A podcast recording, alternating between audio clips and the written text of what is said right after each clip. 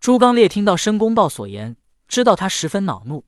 俗话说：“先下手为强。”朱刚烈直接往后一跃，将九齿钉耙拿在手中，朝着申公豹身上住去。申公豹一闪身躲了过去，怒极反笑道：“好好好，向来只有我申公豹偷袭旁人，没想到今天你能偷袭我。不得不说，你的无耻真令人佩服。”朱刚烈不为所动，又继续说道：“申公豹，你有堵海眼的能力，为人间解决水患，这也是大功一件，你为何不做？”申公豹不无讽刺的说道：“既然解决水患是大功一件。”元帅能控制海水，你又为何不做？朱刚烈和申公豹都是比较随心的人，他们都知道解决水患必须要留在海眼这里，而他们又都不想留在这里失去自由。朱刚烈或许没感受过失去自由的痛苦，可是申公豹曾经被塞在北海眼内，他对失去自由的痛苦可是深有体会。朱刚烈思索了一番，如今要解决人间水患，必须要有人留在海眼内。申公豹有堵北海眼的经验，让他堵东海眼也是最合适的人选。而想要申公豹心甘情愿，或者纵然是他不情愿，也必须要堵海眼。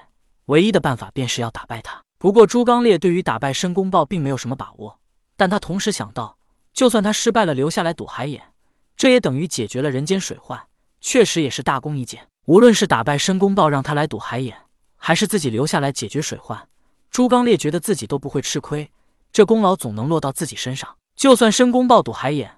可他也是被朱刚烈打败之后才赌的海眼，功劳也自然要算到他朱刚烈的头上。想到这些，朱刚烈道：“不如今日我们打个赌，如果你败给我，那么你便来赌海眼；如果我败给你，我便来赌这海眼。你可敢与我赌？”申公豹听后哈哈一笑，道：“没想到，真是没想到，一个后辈猪妖居然也敢如此跟我讲话，还有胆量敢跟我打赌。好，好，好，我便答应你，免得你不服。想当年申公豹也是跟十二金仙同辈。”与截教弟子也是称兄道弟，没想到短短数年，一个后辈猪妖也敢在他面前放肆。朱刚烈以水军元帅来压申公豹，申公豹觉得他无非是胆大，在官职上他似乎也确实有这个资格。但是朱刚烈想要用修为来打败他，这让申公豹觉得可笑，更觉得自己被轻视。只不过申公豹低估了朱刚烈的无耻。当朱刚烈听到他答应之后，便不再说话，直接控制水流，形成了一个圆球，瞬间便将朱刚烈包括了进去。朱刚烈此举便是通过他自身控制水的能力，然后再利用水来禁锢申公豹。以水球禁锢申公豹之后，朱刚烈的行动并没有停止，他口中又直接念起了天蓬咒：天蓬天蓬，九元煞童，五丁都司，高雕北翁，七正八灵，太上昊兄，长卢巨兽，手把地中，速消三神，严驾夔龙。随着朱刚烈念起了天蓬咒，道道水流化身利剑，其上携带着天蓬咒的威势。朝着申公豹刺去，只是做了这些，朱刚烈觉得还不够。他脑袋不停的摇动，他脑后裂毛如箭雨一般，配合着天蓬咒，纷纷射向了申公豹。你以为朱刚烈仅仅施展了这么多法术就算了吗？不，他又双手紧握九齿钉耙，朝着申公豹脑袋上住去。天蓬咒对妖怪天然有克制的作用，而天蓬咒不仅能单独使用，也能施加到一些物体上面，比如朱刚烈控制的水流，他的九齿钉耙。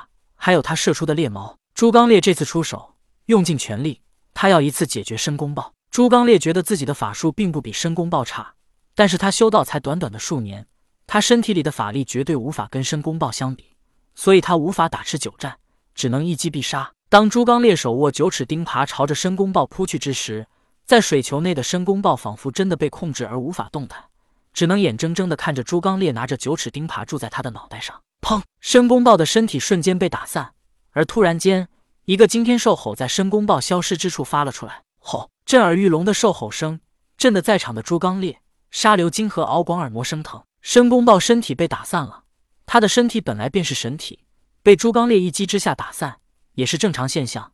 只是在他消失之后，一只巨兽突然出现。只见这巨兽身高数丈，拥有龙与豹结合的脑袋，獠牙外凸，豹身龙尾。只不过这巨兽的豹身却与龙一般，外面覆盖着一层龙鳞。只听这巨兽口吐人言道：“不错不错，天蓬咒果然厉害，居然能将我打出原形。多少年了，从我有意识起，便没人能做到了。